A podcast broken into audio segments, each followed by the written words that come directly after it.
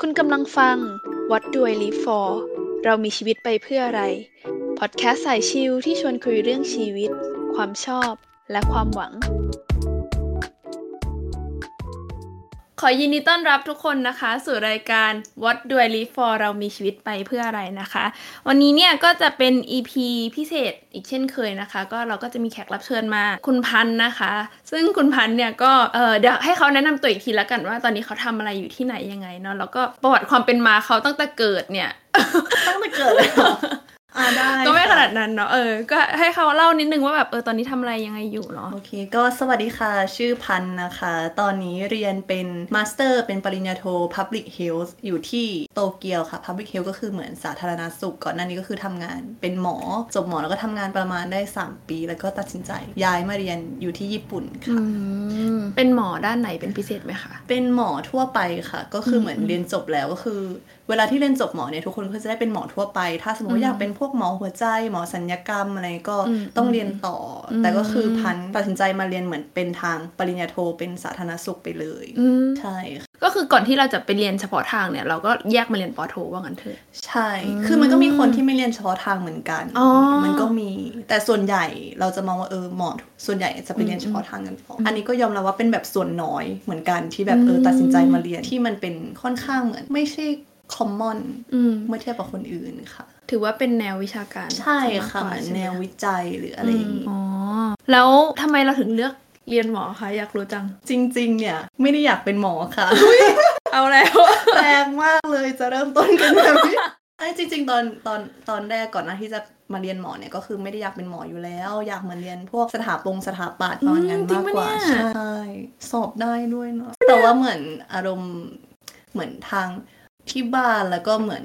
ญาติอะไรเงี้ยค่ะ อืมอืม เหมือนพอเขารู้ว่าเราติดหมอด้วยอะไรเงี้ยเขาก็เหมือนแบบ ค่อนข้างเฮ้ยแบบเรียนหมอสิมันดีกว่านะ อืม stable กว่านะอย่างนู้นอย่างนี้ประมาณนั้นก็อารมณ์เหมือน Asian parents อะที่เขาเรียก อืม เรียกกัน อืม อะไรเงี้ยค่ะ อืม แบบเราก็เลยเหมือนช่วงนั้นมปลายก็เหมือนเราไม่ได้มีข้อมูลอะไรมาก โลกเรายังค่อนข้างแคบอยู่ อืมอืม เหมือนพอเขาเหมือนบอก ข้อดีหมอเยอะๆเราก็แบบอ่ะก็ได้ก็ อืม ก็เรียนก็ได้ก็อยากให้เรียนนี่อารมณ์อย่างนั้น ก็เลยเออตัดสินใจมาเรียนก็เป็นจุดเริ่มต้นที่ไม่ค่อยดีเท่าไหร่ อ่า ใช่ เราพอมาเรียนแล้วเราเป็นไงบ้างแฮปปี้ไหม ไม่ ไม่เลย โอเค อันนี้อาจจะเป็นตัวอย่างที่ไม่ดีแต่มันก็มีคนแบบนี้ นี่ก็เป็นตัวแทนส่วนหนึ่งที่แบบเออไม่ได้ชอบเรียนขนาดนั้น อ๋อ ใช่ค่ะ แต่เราก็เรียนมาจนจบเนาะ ก็เรียนมาจนจบได้เหมือนกัน อืม แต่มันก็มีช่วงที่เหมือนแบบไม่แฮปปี้ อืมอืม ค่อนข้างเยอะเหมือนกัน อืม ใช่ค่ะ ยกยกตัวอย่างได้ไหมว่าแบบ ยกตัว มีอะไร อย่าง เกิดขึ้นบ้าง อ่า คือเราคิดว่าเรามี mindset คือเราเป็นคนที่เหมือนค่อนข้างชอบทำอะไรที่เหมือน อยากทำงานที่มันจินตนาการครีเอทสร้างสรรค์เยอะ ๆ อะไรงั้น อืม พอเหมือนเราได้มาเรียนหมอยอมรับว่าอาชีพเนี้ยมันค่อนข้างจะแบบต้องค่อนข้างตามตำราตามไกด์ไลน์ความคิดทุกอย่างเราจะค่อนข้างฟิกซ์กับเหมือนเท็กซ์บุ๊กหรืองานวิจัย อืม ต่างๆ ประมาณนั้น เราก็รู้สึกเหมือนเราไม่ค่อยได้ใช้สิ่งที่เรารู้สึกว่าอยากทำเท่าไหร่ อืม อืมมันก็เหมือนค่อนข้างแบบซัฟเฟอร์เหมือนรู้สึกไม่ค่อยมีความสุขกับมันนิดนึง อืมอืม แล้วมันก็จะเริ่มเหมือนเป็นวงจรไปเรื่อยๆว่าเฮ้ยเราไม่ชอบสิ่งที่เราทำนะ เราก็จะไม่อยากทำมันพอไม่อยากทำมันปุ๊บก็กลายเป็นว่าเราทำสิ่งนั้นได้ไม่ดี อืม พอไม่ดีเราก็จะยิ่งรู้สึกไม่ชอบเราไม่เก่งไปอีกเหมือนมันจะวนอย่างนี้ลงไปเรื่อย อืม ๆคือก่อนหนั้นเนี่ยที่เรามาเรียนหมอเนี่ยเราค่อนข้างเป็นคนมีที่คิดว่ามีความมั่นใจในระดับหนึ่งคิดว่าตัวเอง เออ เราก็เรียนโอเคอยู่นะ แล้วก็มีความสามารถนู่นนี่แต่เหมือนพอเรามาเรียนหมอค่ะ เราโดนบังคับเหมือนให้ทำในสิ่งที่เราแบบไม่ได้อยากทำ อืม เรา ก็ไม่รู้ว่าจะเก่งไปทำไมด้วย แล้วมันก็กลายเป็นว่าเหมือนความคิดมันค่อนข้างติดลบกับตัวเองไปเรื่อย อืม ใช่ประมาณนั้น วันนี้เราไม่เคยฟังด้านนี้มาก่อนเลยนะเนี่ย ๆ อุ้ยดราม่าอะไรแบบ อ่า น่าสนใจละสิ เออ EP เมื่อกี้บอกว่าคือพอพอเรารู้สึกว่าเราก็ไม่ได้ชอบสิ่งนี้ พอยิ่งทำก็พอไม่เก่งเราก็ยิ่งรู้สึกแบบกดดันตัวเอง ใช่ แล้วมันก็จะยิ่งดาวน์ลงเรื่อยๆอะไรเงี้ยก็เลยอยากรู้แบบเออ เวลาเราท้ออะมันความรู้สึกเราเป็นยังไงบ้าง ระหว่างทาง เอาจริง ๆ ค่อนข้างรู้สึกแย่แล้วก็ร้องไห้บ่อยหลายรอบเหมือนกัน อืมอืม ประมาณนั้น เพราะอย่างที่ทุกคนรู้กันว่าหมอเป็นการเรียนที่ค่อนข้างหนัก ส่วนใหญ่ก็จะไม่ค่อยมีเวลาพักเท่าไหร่ค่ะ ดังนั้นมันก็เหมือนสะสมสะสมมาเรื่อยๆ ประมาณนั้น แต่ว่าขณะเดียวกันเราก็เหมือนก็โตขึ้นแล้วก็พยายามเข้าใจตัวเองมากขึ้นว่าเออในเมื่อเราตัดสินใจแล้วว่า เออเราจะไม่ออกนะ เหมือนมีช่วงหนึ่งเคยอยากออกแต่อ่ะมันมาสุดถึงขนาดนี้แล้วอ่ะเราจะไม่ออกนะ อืม ก็เลยแบบเขาเรียกว่าอะไรอ่ะ เหมือนดิวกับความคิดตัวเอง เองโตขึ้นไปเรื่อยๆ สุดท้ายก็เออ เหมือนยอมรับในสิ่งที่ทำ อืมอืม แล้วก็อ่ะตั้งใจทำมากขึ้นประมาณนั้ อื น ม ด้วยค่ะ อืม เหมือนหลังๆ ก็รู้สึกว่าโหตอนปีหนึ่งปีสองปีสามเนี่ยเราแบบไม่เรียนไม่อะไรเล อื ย ม แต่เหมือนพอหลังๆเหมือนเออ เราจบไปสุดท้าย มันก็จะต้องมีอุตส่าห์มาเรียนแล้วก็ต้องเหมือนมีความรู้ก็ต้อง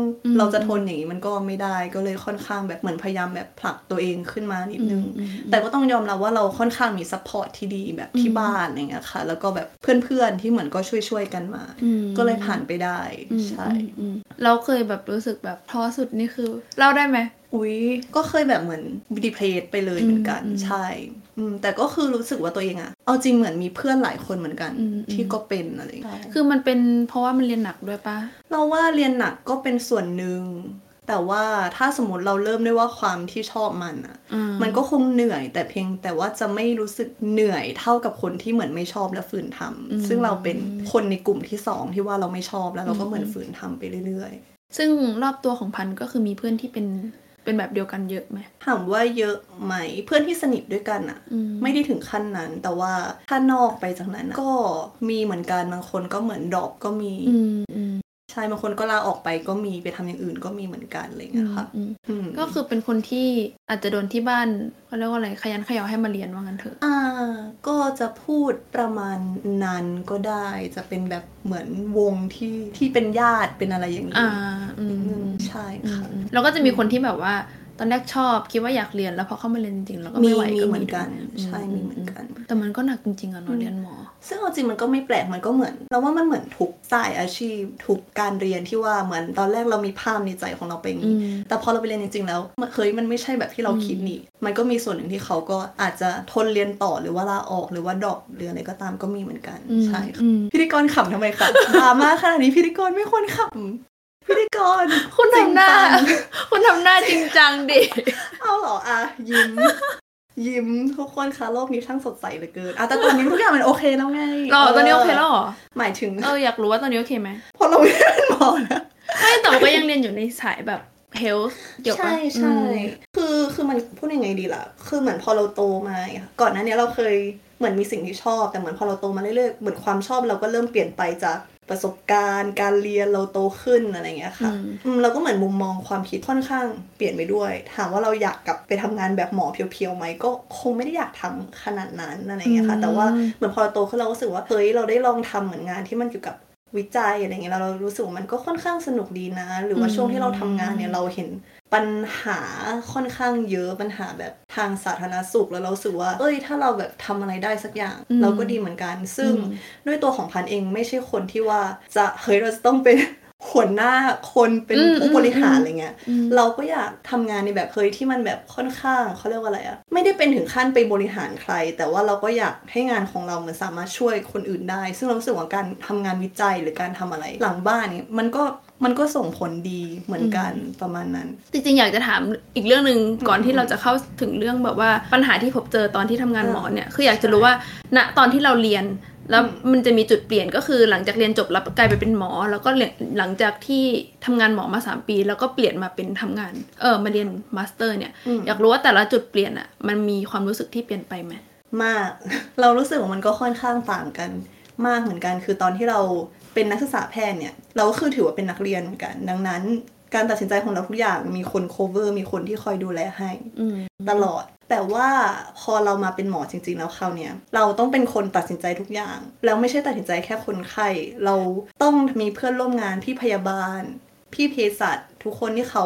เตรียมรับว่า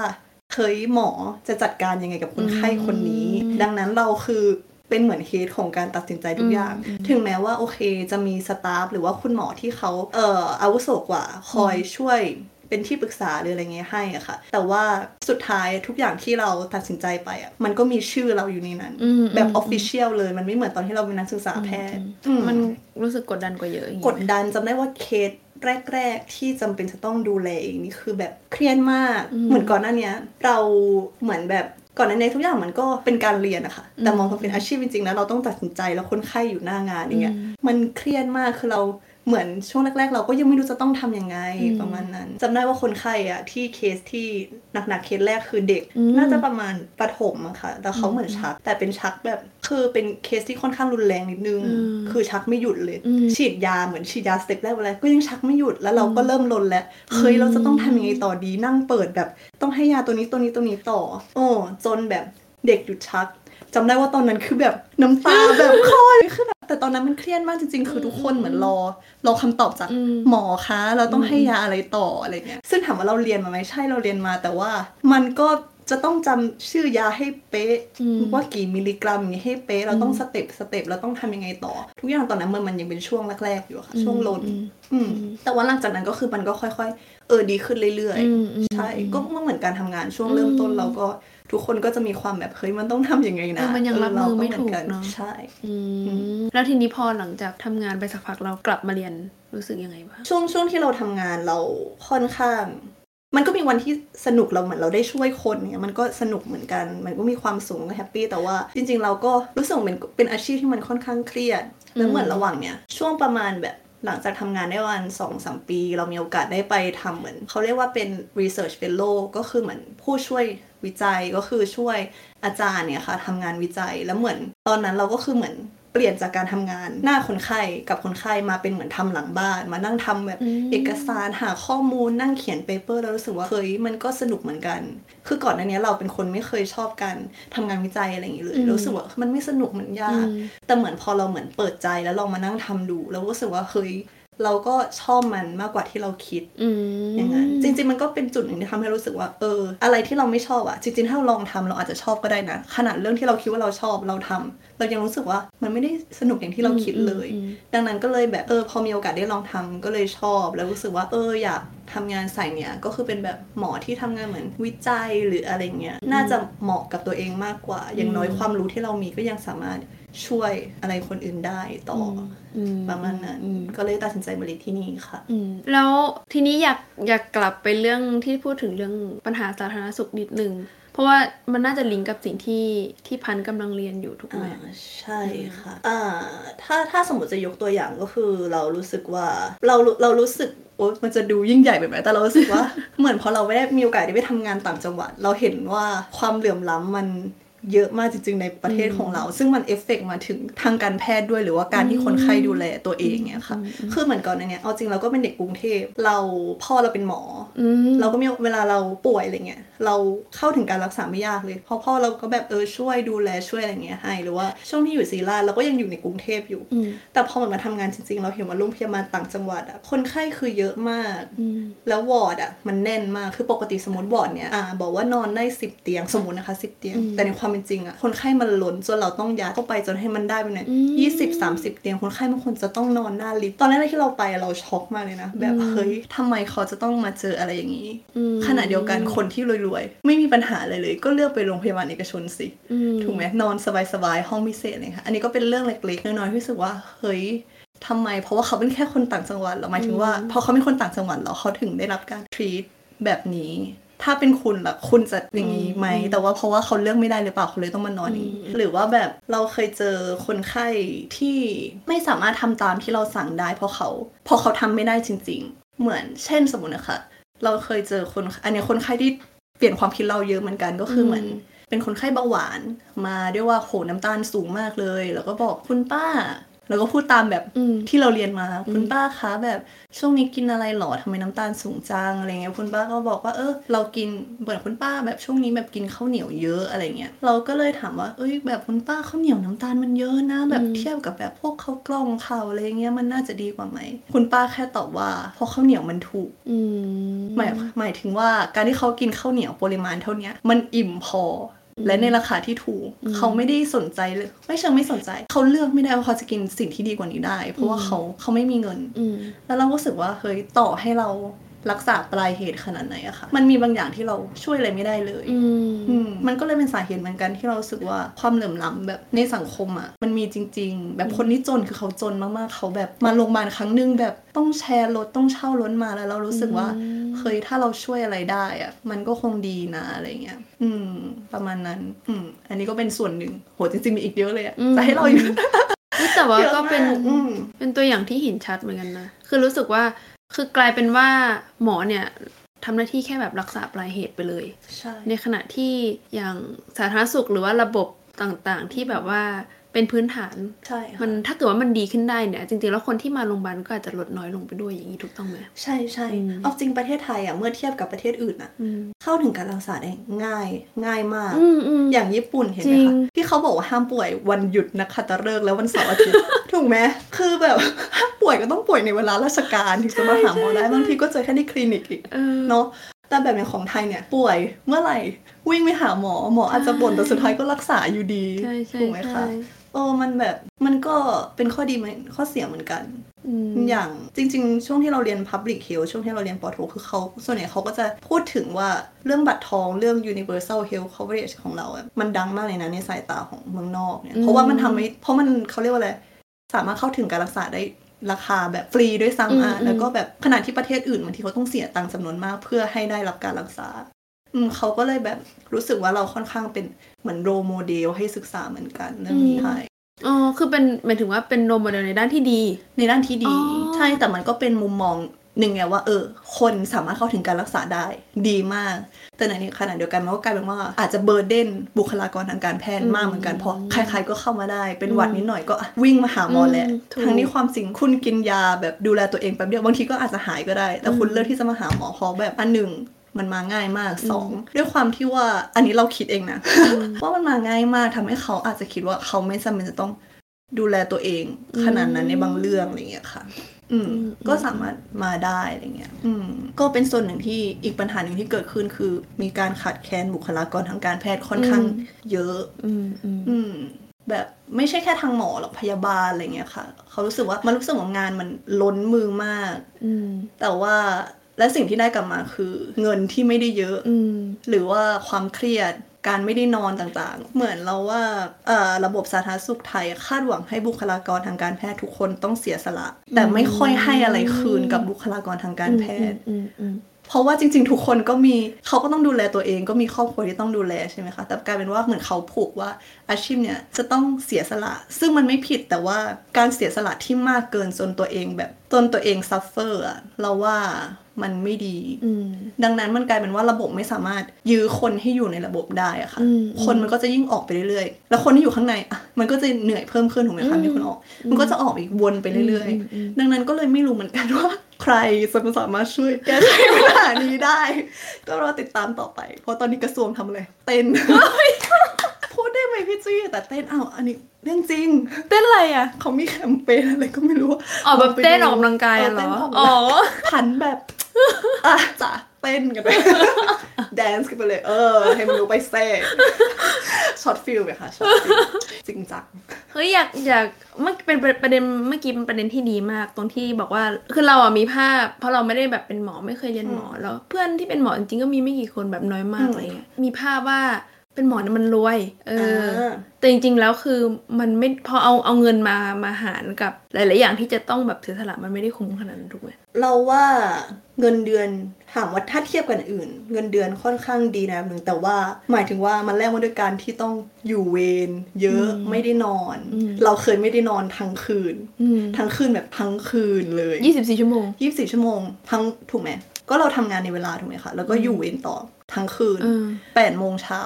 ไม่ใช่แปดโมงเช้าทำเจ็ดโมงเช้าเราต้องทำงานต่อไปอีก เกินยี่สิบสี่ชั่วโมงดิ เกินเราทำอย่างเงี้ยมีวันหนึ่งที่เราเป็นอย่างเงี้ย เดี๋ยวนะปกติเข้าเวรคือกี่ชั่วโมง ส่วนใหญ่อันนี้แบบในฐานะแพทย์เขาเรียกว่าอะไรแพทย์ใช้ทุนนะคะ อ่า แพทย์ใช้ทุนก็คือส่วนใหญ่อะก็จะตั้งแต่เราเลิกงานอะสี่โมงถึงห้าโมงนั่นแหละไปจนถึงเช้าวันต่อไปก็คือเจ็ดโมงแปดโมงแล้วแต่ อ๋อ แล้ เป็ วนแต่ เวร โรง รอบ พยา ดึ บาก ล เหรอ ใช่เป็นเวรรอบดึก อ๋ออื อืม จริงๆก็อยากอยากจะรู้ว่าแบบการแพทย์ในไทย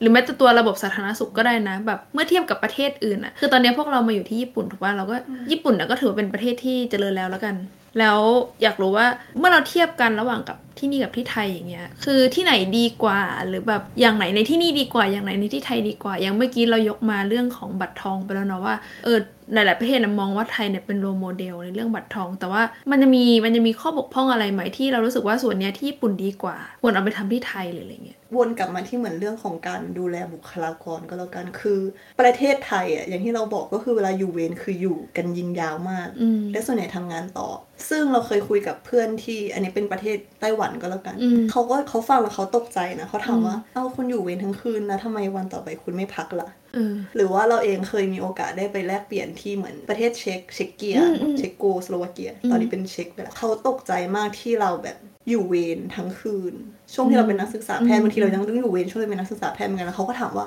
เอาเธอเอาเวลาไหนไปแบบอ่านหนังสือหรอ แรงมากแล้วเราก็ตอบเขาว่า ฉันก็ไม่รู้เหมือนกัน ฉันก็ไม่รู้เหมือนกัน ใช่เรารู้สึกว่าแบบระบบมันฟอร์สคนให้ทำงานเกินลิมิตมากเกินไปอะ อืมอืม เราว่าประเทศอื่นอะส่วนน้อย คงน้อยมากนะถ้าจะให้แบบเราเล่นทำงานกันแบบหุ่นยนต์อะ อืม แล้วพวกนี้มันแลกมากับ เราไม่ใช่หุ่นยนต์ถูกไหมดังนั้นอะยิ่งพอเราทำงานนานขึ้นเรื่อยๆ โดยไม่มีเวลาพักอะประสิทธิภาพมันย่อมลดลง อืม แล้วผลเสียมันก็คือกับคนไข้ด้วย อืมอืม คนมันเหนื่อยเหมือนเราเวลาทำงานเหนื่อยๆแล้วแบบบางทีเราอาจจะทำอะไรที่มันพอตอนมีสติกลับมาดูแล้วแบบเราทำอะไรลงไปอะ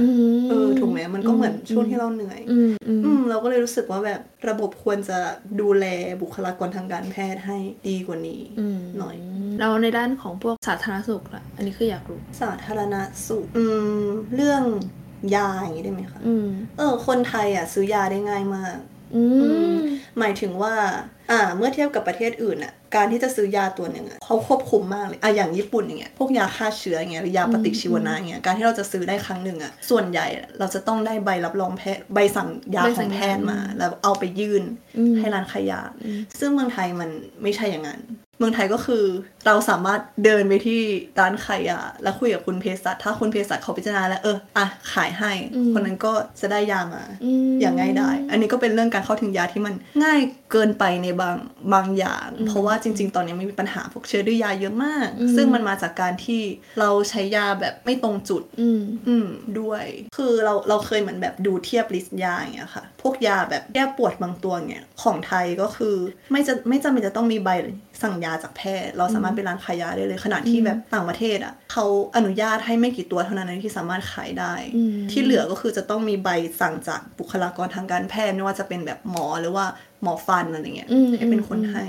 มันมันมีข้อดีไหม ไม่มันก็มีข้อดีตรงที่ว่า อ่า เราว่าก็คือมันเป็นการบล็อกไม่ให้คนไข้เพิ่มบุเขาเรียกว่าเพิ่มภาระให้บุคลากรที่อยู่ในโรงพยาบาลถูกไหมคะ อืม เหมือนคนไข้สามารถดูแลตัวเองได้ในระดับหนึ่ง อืมอืม อ่ะฉันดูแลตัวเองได้แป๊บๆก็หายแหละ อืม เออประมาณนั้น แต่ในขณะเดียวกันมันต้องกลายเป็นว่า ถ้าสมมติคนไข้ไม่มีความรู้มากพอหรือว่า อืม ได้รับอ่าได้รับข้อมูลเกี่ยวกับยาตัวนี้ไม่เพียงพอและใช้ไปในทางที่มันไม่ได้ถูกต้องอ่ะมันก็ส่งผลเสียต่ออ่ะตัวคนไข้เอง อืม อาจจะมีปัญหาตามมา อืม ก็ได้อะค่ะแต่เรื่องนี้มันก็พูดยากเหมือนกันเพราะว่าปัญหาคนทำงานในระบบเราค่อนข้างน้อยอยู่แล้ว อืมดังนั้นก็ไม่รู้เหมือนกันว่าการที่ให้เข้าถึงยาที่ง่ายเกันไปเนี่ยจะเป็นข้อดีหรือข้ออ ม เสีย อืม กับระบบเรา ซึ่งจริงๆ ถ้ามองในเรื่องของอย่างอย่างในต่างจังหวัดอะไรเงี้ย การที่เขาเข้าถึงยาง่าย มันก็อาจจะดีตรงที่ว่าสำหรับตัวเขาอะนะหมายถึงสำหรับตัวคนไข้เองก็คือเขาไม่ต้องแบบไปนั่งรอ ใช่ใช่ใช่ แบบหมอตั้งแต่ตีห้าหรืออะไรอย่างงี้ใช่ไหม ใช่ใช่ เขาก็ ใช่ สามารถแบบเข้าร้านขายยาให้เภสัชดูให้ ใช่ถ้าคุณเภสัชเขาพิจารณาแล้วว่าเออโอเคเงี้ย อืม ก็ได้ไปอะไรเงี้ยค่ะ งั้นแสดงว่ามันก็จะต้องมาเชื่อมกับเรื่องแบบว่าการเขาเรียกว่าอะไร educate เรื่องยา ใช่ การใช้ยาการรักษาตัวเองแทน ใช่ ถูกไหมอืมซึ่งตอนนี้พันธุ์ก็กำลังเรียนศึกษาด้านนี้อยู่ใช่ไหม อ่าก็มีส่วนหนึ่งเป็นเรื่องนี้ด้วยเหมือนกันค่ะ ก็แบบทำเกี่ยวกับว่า เออ การใช้ยาแก้ปวดในคนต่างจังหวัดในผู้สูงอายุอะไรเงี้ยเป็นยังไงบ้าง ก็เป็นส่วนหนึ่งเหมือนกัน อืม ใช่ะ อันนี้คือหมายถึงว่ามันเป็นเป็นปัญหาเป็นประเด็นอยู่ว่าอย่างนั้นเถอะ อ๋อเรียกว่ามันเป็นสิ่งที่เราพบเจอตอนที่เราทำงานอยู่ อ๋ออื มแล้วเราจะชอบได้ยินคนไข้บอกว่า เนี่ยก่อนที่จะมาหาหมออะไปกินยาตัวนี้มา ไปใช้ยาตัวนี้มานะ อ๋อ แล้วก็ค้นพบว่ายาตัวนี้คือยาอะไรเอ่ยพร้อมที่ไม่มีชื่อยามาให้เป็นแค่สีหรือว่าเขียนว่ายาแก้ปวดกินวันละสองเม็ด อืม จบ อืม ซึ่ง จริงๆที่ญี่ปุ่นเนี่ยก็คงไม่มี ม เออใช่ส่วนใหญ่เขาก็จะเขียนเลยว่าเออชื่อยานี้ชื่อยาอะไรแต่ว่าอย่างของไทยนี่ก็คือมาเป็นยาผีบอกหรือจายาอะไรก็ไม่รู้ อะไรเงี้ย อืม ให้มาเดากันเองเงี้ย อืม มันก็ยากเหมือนกัน เพราะว่ามันก็คนที่ให้ยาต่อหรือคนที่จะรักษาต่อก็ไม่รู้ว่าเอ๊ะยานี้มันมีผลหรือเปล่าหรือว่า ยามันจะซ้ำซ้อนกันหรือเปล่า หรือดีไม่ดียาตัวเนี้ย เป็นสาเหตุที่ทำให้คนไข้เป็นอย่างนี้หรือเปล่า ก็ได้ถูกไหมบางทีคนไข้บางทีเขาไปกินแบบพวกยาชุดยารู้จักยาชุดไหมคะ ไม่ ต่างจังหวัดอะบางทีอันนี้ผิดกฎหมายนะ อ๋อเหรอ แต่สิ่งนี้เกิดขึ้นก็ อ่าฮะ คือร้านขายของชำบางร้านหรือที่ตลาดอ่ะเขาอ่ะจะมีสิ่งที่เรียกว่ายาชุด ก็คือเป็นเหมือนแพ็กเกจเป็นถุงพลาสติกหรือเป็นอะไรอย่างเงี้ยค่ะ แล้วก็ใส่ยาไปสักสามเม็ดยาอาจจะเป็นยาพาลงพาราเซตามอล อืม ยาแก้อักเสบสักตัวหนึ่ง อืม ปนๆกันยาแรงๆอีกตัวหนึ่ง อืม แล้วก็เลเบลเขาว่ายาแก้ปวด ฮะ แค่นั้น แล้วกินยังไงอ่ะ ก็กินเวลา เช่น บางทีเขาออกอ่ะกินเวลาปวดอ่ะกินวันละสองเม็ดอะไรเงี้ยเช้าเย็น แล้วแล้วเขาจะรู้ได้ไงว่ากินตัวไหนในถุง ไม่รู้เขากินทั้ง ชุด กินไปหมดสาม จริ เม็ด งเหรอ ใช่ ปัญหาคือเนี่ยมันผิดกฎหมายถูกไหมแต่มันก็ยังมีสิ่งนี้อยู่ เราก็ยังได้ยินคนไข้ที่บอกว่าออกไปกินยาชุดมา อุ้ย อืม เดี๋ยวนะ คือคนจัดก็ไม่ใช่เภสัช ไม่ใช่เป็นใครก็ไม่รู้ แล้วก็ไม่มีเขียนด้วยว่าตัวไหน ใช่ กิน ใช่ เพื่ออะไรตอนไหน เขาจะเขียนกันว่าอ่ะยาแก้ปวดยาแก้ลดไข้อ่ะยา อ๋อ ลดไข้อ๋อซึ่งมันก็เป็นปัญหาถูกไหมว่า อื เอ้าม ยาอะไรแล้วจะมีใครจัดการอะไรกับสิ่งนี้ไหม อ๋อ ฉันซึ่งเป็นหมอจะให้ฉันแบบไปตามวิ่งร้านขายของชำ ร้านขายของช ไม่ได้อะฉันเป็นใครเออถูกไหมล่ะเออหรือไม่ก็เป็นบางคนเขาก็จะกินพวกยาลูกกรอนยาอะไรอย่าง ำคือ เงี้ย อะไรอีกอะ อ่ะมัน เป็น มันจะเป็นเหมือนเขาเรียกว่าอะไรเป็นยาแผนโบราณอะไรเงี้ย อืม อืมคือคือหมายถึงแล้วบางทีมันผสมสเตียรอยด์อะ อ๋อ เท่าที่เราเข้าใจคือคือบางชนิดเขาก็เหมือนจะให้มาเป็นผงอย่างเงี้ยใช่ไหมคะแล้วก็เหมือนอ่ะเทน้ำผึ้งอะไรไป แล้วก็มาปั้น แล้วบางทีมันมีสารสเตียรอยด์อยู่ อืม ยาสารสเตียรอยด์คือยาแก้อักเสบ อืม มันคือมันคือยาที่สามารถซับเพรสลด อืม การอักเสบได้ทุกอย่าง อืม ดังนั้นเวลากินปุ๊บ คนไข้จะรู้สึกแฮปปี้มาก อืม เพราะว่ามันลดทุกอย่าง อืม ลดที่มันเคยเป็นไข้ไข้ก็ลดที่เคย อืม ปวดก็หายปวดอืมแต่พวกเนี้ยมันใส่เอฟเฟกต์มันค่อนข้างเยอะ อืม ยามันแรงบางคนไข้บางคนกินไปเรื่อยๆอย่างเงี้ยอยู่ดีก็อ้วนฉุอยู่ดีไต อ๋อ พังเลยไม่รู้ตัว อืมเหมือนยามันแบบมันแรงไง อืม แล้วบางทีเขาก็ติดใจอ่ะกินอยู่นั่นแหละ กินอยู่ เออก็เป็นปัญหา ซึ่งก็แปลกเนอะทุกคนก็รู้นะทำไมไม่มีใครทำอะไร ถูกไหม เฮ้ยแต่เราเพิ่งเคยได้ยินเหมือนกัน อาจจะเป็นเพราะว่าเราเราไม่ได้แบบเคยไปแบบ ส่วนใหญ่จะเป็น เจอ แบบต่างจังหวัดอะไรอย่างงี้มากกว่า ก็เลยอยากศึกษาเรื่องนี้มากันเถอะ ใช่ก็อยากรู้ว่าโหงความชุกหมายถึงว่าคนที่เขากินแบบเนี้ยกินกันขนาดไหนอะไรประมาณนั้น อืม ใช่ค่ะ แล้วอยากรู้ว่าสิ่งนี้นี่ถือว่าเป็นเป็นสิ่งที่เราวัดโดวยรีฟอร์ตอนนี้ไหม แรงมาก จริง มีแพชชั่นไหมช่วงนี้ ๆแพชชั่นหรอยามามกากเลย ระบายเรื่องชีวิตช่วงนี้กันดีกว่า อ่าถามว่าเรารู้สึกมีความสุขไหม เราก็แฮปปี้นะคะ หมายถึงว่าเราได้ใช้สิ่งที่เราเรียนมา แล้วก็ได้ทำงานในเซตติ้งที่ตัวเองอะไม่ได้เกลียดก็แล้วกันนะแบบ อืมอืม ทำงานที่แบบอ่ะฉันเปิดคอมมาอ่ะนั่งอ่านหนังสืออนั่งคิดว่าวันนี้จะเขียนอะไรอะไรเงี้ย อืมอืม มันดูเป็นอ่ะเราไม่ได้เป็นคนชอบดิวกับแรงกระแทกจาก โอ้โห อ่า สิบกว่าคนคนไข้มาที่ หกสิบคน เนี้ย บางคนมาอ่ะดราม่าบางคนหนึงมาเออแฮปปี้จัดอารมณ์ไม่ถูกบางทีพี่พยาบาลเอาอย่างนั้นคนนั้นเอาอย่างนี้อะไรเงี้ยแต่เหมือนพอเป็นงานวิจัยเรารู้สึกว่าเออเราชอบการทำงานเพสประมาณนี้ อืม มีมากกว่า ถามว่าเป็นแพชชั่นเลยไหม คงใช้คำว่าแพชชั่นเลยไม่ได้ไม่รู้สึกว่าเราเกิดมาเพื่อสิ่งนี้ อืม แต่เรารู้สึกว่าเราไม่ได้รังเกียจสิ่งที่เราทำอยู่ อืม เรารู้สึกว่าเราค่อนข้างโอเค อืม กับมัน อืม เมื่อเทียบกับประสบการณ์ที่ผ่านมา ก่อนหน้านี้ด้วยแหละ มันก็แบบ relatively ที่แบบเออ อ่า เราจะรู้สึกแฮปปี้ขึ้นตอนนั้น แต่ว่ามาพูดกันถึงเรื่องแบบในมุมมุมชีวิตแล้วกันแบบว่าไม่ได้เกี่ยวกับว่าเราเป็นหมอหรือเป็นใครอะไรเงี้ยเรารู้สึกว่าการที่พันธุ์ได้เจอชีวิตในแต่ละช่วงอ่ะมันทำให้เรารู้ว่าเฮ้ยณตอนเนี้ยก็โอเคนะ ไม่ไม่ได้แย่คือเพราะว่าเราเรารู้เราเคยไปอยู่ในโมเมนต์ที่แบบมันแย่มากหรือว่าแบบกดดันมากๆแล้วเรารู้ว่าเราไม่ได้ชอบขนาดนั้นอะไรอย่างเงี้ย เออใช่รู้สึกว่าเราอะเราโตขึ้นเยอะมาก เมื่อเทียบกับแบบเด็กมปลายที่ตอนนั้นยังไม่รู้ว่าฉันจะเอายังไงกับชีวิตดี เหมือนตอนที่เราอยู่โรงเรียนอะเราก็เหมือนเป้าหมายเราแค่อะสอบผ่านเย่ติดมหาลัยผ่านเย่แล้วก็จบใช่ไหมคะแต่เหมือนแบบช่วงเวลาที่ผ่านมา เราได้เหมือนเราเราว่าเราได้รู้จักตัวเองมากขึ้น แล้วก็ได้เรียนรู้อะไรระหว่างทางค่อนข้างมากขึ้น ความคิดเราก็ค่อนข้างเปลี่ยนไป เราเคยมีแพชชั่นที่แบบเราอยากจะทำอะไรแบบ อยากมีอะไรเป็นของตัวเอง เราคนจะแบบต้องชื่นชอบแบบสิ่งที่เราทำอะไรแบบช่วงที่เราแบบกำลังแบบความคิดเรามันครีเอทีฟเหลือเกิน อะไรเงี้ยเออสร้างสรรค์เหลือเกินแต่เหมือนพอแบบเวลาผ่านไปเรื่อยๆ เราอาจจะไม่ค่อยได้เอ็กซ์โพสมุมนั้นของตัวเองขนาดนั้น อืม เหมือนความชอบเนี้ยเราก็ลดไปเรื่อยๆ แล้วกลายเป็นว่าเราเริ่มสนใจสิ่งอื่นมากกว่าเดิมอะไรเงี้ยอืมมันก็พูดยากว่าตอนเนี้ยแพชชั่นจริง ๆ เราคืออะไร อืม แต่มันก็คงยังมีความรู้สึกอย่างเดิมอยู่ที่ว่าเราคงอยากทำอะไรสักอย่างที่มันเหมือน Impact กับคนอื่น อาจจะไม่ได้ถึงขั้นจะต้องเป็นแบบโหครีเอทีฟเหมือนแต่ก่อนแล้ว แต่คงเป็นงานอะไรที่เหมือนช่วยหรือสร้างอะไร quality of life หรือว่าอะไรดีๆ ให้กับคนอื่นได้เราคงจะแฮปปี้โดยที่ว่าเราไม่ได้ต้อง force ทำสิ่งที่ตัวเองไม่อยากทำอะ อืมอืม ทำในสิ่งที่ชอบและคนอื่น ก็โอเคกับมันแล้วว่า อืม น่าจะเป็นงั้นมากกว่า งั้น อืม เอางี้ค่ะวันนี้ก่อนที่เราจะจบ EP กัน อ่ะ เรามาพูดถึงแบบด้านด้านชีวิตของของพันธุ์ดีกว่า ว่าณณทุกวันเนี้ยทุกวันนี้เราอะไรคือความสุขของเราดีกว่า ความสุขในแต่ละวันเหรออืม แต่จริงๆไม่เออไม่มันต้องเป็นแต่ละวันนึงเลยเพราะเราเชื่อว่ามันไม่ใช่ทุกวันที่เราจะมีความสุขอะไรเงี้ยแต่แบบในมันจะมี EP หนึ่งที่เราเราพูดถึงเรื่องความหมายของชีวิตอะไรเงี้ยคือเหมือนกับว่าเมื่อเรารู้ว่าความหมายในชีวิตของเราหรือว่าหรือว่ารู้ว่าเราอะมีชีวิตไปเพื่ออะไรอะ มันจะทำให้ในวันที่เราไม่มีความสุขอะเราก็ยังแบบไม่ได้ไม่ได้รู้สึกว่าชีวิตไม่มีความหมายอะเนกอะปะ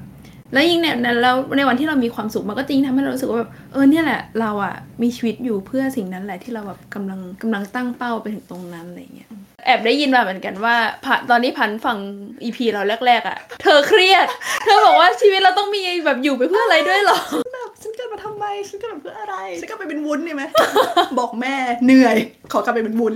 แต่ เม แต่คือไม่เคยไม่เคยรู้สึกอย่างนี้มาก่อนใช่ปะ เออรู้สึกว่าเราเกิดมาทำไมใช่ไห เออ ม แบบรู้สึกว่าคือไม่เคยตั้งคำถามกับชีวิตปะว่าแบ เค บ ยตั้งบ่อยมาก แต่ก็คืออย่างที่เราบอกเนี่ยคือ ก่อนหน้าเนี้เราเคยแบบโหอยากสร้างอะไรที่มันสร้างสรรค์นั่นคือแพชชั่นในชีวิตเราเรารู้สึกว่าเฮ้ยเราต้องทำ creative บอกได้ไหมว่ามันคืออะไรไอแบบสิ่งที่ แอบสแตร creative กมากเวอร์ เออ คือเรารู้สึกว่าเราแบบอยากทำงานดีไซน์งานออกแบบเหมือนโปรดักอะไรอย่างนี้ประมาณนั้นหรือไม่ก็ทำห้องสวยๆสักห้องนึงอินทีเรียหรืออะไรก็ตามเนี่ยค่ะ เออ ถ้าทำได้ก็คงเหมือนเอ็กซ์เพรสสิ่งตัวตัวเองแบบ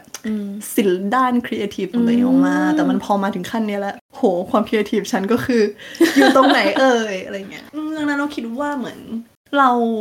ทุกวันนี้เราไม่ได้ตั้งคำถามกับตัวเองบ่อยขนาดนั้น อืม อืม เพราะเรารู้สึกว่าเราตั้งคำถามแล้วเราแบบเหมือนก็แอบรู้สึกแย่กับตัวเองนะเอาจริงบางทีถ้าเราตั้งคำถามรู้สึกว่า เออ เราเคยอยากทำอย่างนั้นไม่ใช่หรอ แล้วทำไมเรามาทำอะไรที่มันเป็นอย่างนี้ล่ะมันไม่ได้เหมือนที่เราเคยคิดไว้ตอนเด็กๆนี้ อืม พอคิดอย่างนั้นมันก็เลยแอบรู้สึกไม่ค่อยดีนิดนึง อืม ก็เลยเลือกที่จะเหมือนไม่คิดขนาดนั้น แล้วก็มาสนใจเหมือนสิ่งที่อยู่รอบตัวดีกว่า เช่น สมมติเรากินอาหารอร่อย อยู่เพื่อกิน เราก็จะแฮปปี้แล้วใช่ไหม แล้วเราไปดูคอนเสิร์ตอ่ะเราก็แฮปปี้แล้ว เออ แล้วเราทำงานออกมา เราก็ไม่ได้เกลียดงานเรานี้ถูกไหมเราอาจจะไม่ได้ถึงขั้นแบบโหแพชชั่นฉันเกิดเพื่อสิ่งนี้ แต่เรารู้สึกว่าเราทำงานเราก็ เออ ประมาณนี้เราก็ไม่ได้ทุกข์อะไรกับมันนี้เราก็คงโอเคเรามั้งอืม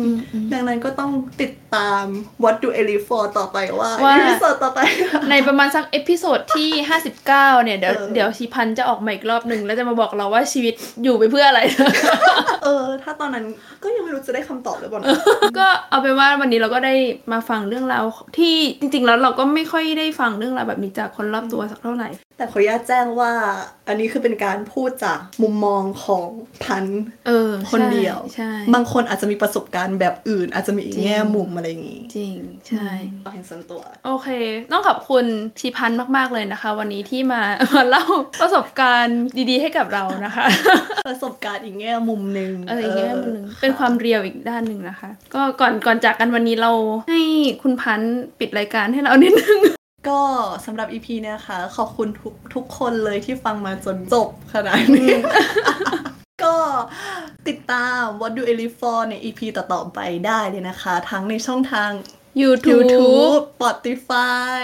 Apple อ่า Podcast ถูกต้อง ครบหรือยัง ครบแล้วค่ะ อ่ะครบแล้วอาจจะมีช่องทางอื่นๆ อ่ะแล้วก็อย่าลืม Instagram ด้วยไหมอ่ะ Instagram ไป follow Instagram เออแล้วก็ Facebook ด้วย Facebook ด้วย อื อืม นะคะ ได้นะคะ EP ต่อไปจะเป็นอะไรก็ต้องรอติดตามกันนะคะทุกคน เย้ ก็วันนี้ต้องขอบคุณทุกคนมากนะคะ แล้วเจอกันค่ะ บ๊ายบาย บ๊ายบาย หวังว่าคลิปนี้จะทำให้คุณได้พบกับสิ่งใกล้ตัว ที่ทำให้คุณรู้จักชีวิตของตัวเองมากขึ้นอีกนิดนึงนะคะ แล้วพบกันได้ใหม่ในเอพิโซดถัดไปสำหรับวันนี้หลับฝันดีและราตรีสวัสดิ์ค่ะ